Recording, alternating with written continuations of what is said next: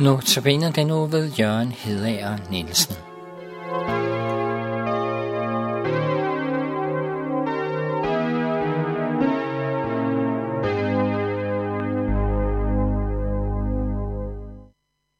Uforstandige galater, hvem har forhekset jer, spørger Paulus i begyndelsen af Galaterbrevet kapitel 3. Kristus blev jo dog malet jer for øje som den korsfæstede.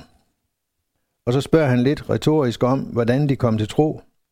Var det ved at gøre lovgærninger, eller var det ved at høre evangeliet under åndens vejledning? Vi har ikke galaternes svar på spørgsmålet, men vi kan jo svare for vores egen del.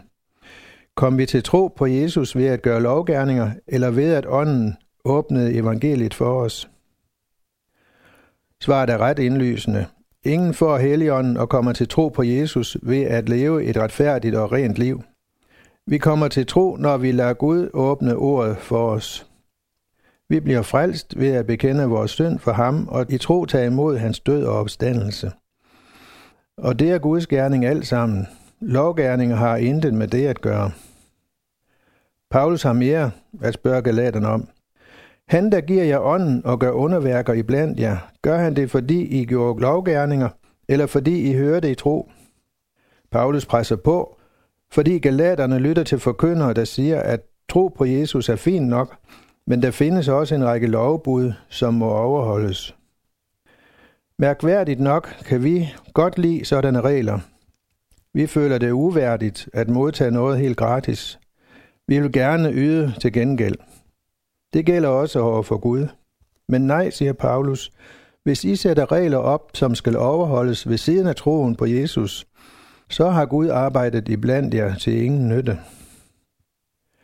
I sin store kommentar til Galaterbrevet gør Luther en del ud af at forklare, hvem det er, der har forhekset galaterne, og hvad det betyder. Galaterne er lidt undskyldt, for det er svært at stå imod, når Satan sætter hele sin magt ind på at forføre. Dem, der forhekser menigheden, gør det nemlig med kraft fra Satan. Når et menneske lokkes bort fra troen på Jesus, som det var ved at ske for galaterne, så har forkynderens arbejde været forgæves. Luther overvejer derefter, om der er chance for, at den frafaldende kan vende tilbage.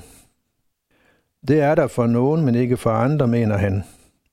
Paulus siger jo trods alt, hvis det da var til ingen nytte, at jeg forkyndte for jer. Og så prøver Paulus ved stærke argumenter at vinde galaterne tilbage til Kristus alene. Det gør han ved at henvise til, hvordan de kom til tro. Var det ved gerninger eller ved at høre i tro? Luther tager Peters forkyndelse for Cornelius som eksempel. Cornelius fik helligånden, da han kom til tro ved Peters forkyndelse. Han fik altså del i frelsen alene på grund af sin tro på den korsfæstede Kristus. Luther henviser til et par katolikker, der har skrevet, Cornelius var ifølge Lukas en god mand, der frygtede Gud, gav almiser til folket og stadig bad til Gud. Altså fortjente han søndernes forladelse og at forsvindt heligånden. Til det svarer Luther, Cornelius var en uomskåren hedning, som ikke har overholdt loven, jeg end ikke tænkte på den, og dog bliver han retfærdiggjort ved heligånden. Vi ser mange eksempler i apostlenes gerninger på, at gerninger slet ikke bidrager eller medvirker til vores retfærdiggørelse. Luther mener, det er nødvendigt at bruge meget plads på at skrive om dette. Menneskehjertet kan hverken forstå eller tro på, at noget så værdifuldt som Helligånden gives alene ved at høre om troen. Hjertet tænker i stedet således, syndernes forladelse, udfrielse fra synd og død, og det at modtage Helligånden, retfærdighed og evigt liv, er noget stort. Derfor skal du yde noget stort, så du kan få del i disse usigeligt store gaver. Denne mening i vores hjerter godkender og fremhæver djævlen. Når fornuften derfor hører, du kan intet gøre for at få søndernes forladelse, men skal blot høre Guds ord, så protesterer fornuften straks og siger, Åh, du gør syndernes forladelse og alt det andet til noget alt for ringe og foragtet. På den måde bevirker gavens størrelse, at vi ikke modtager den. Sådan var det på Paulus' tid, og sådan var det på Luthers tid, og sådan er det i dag.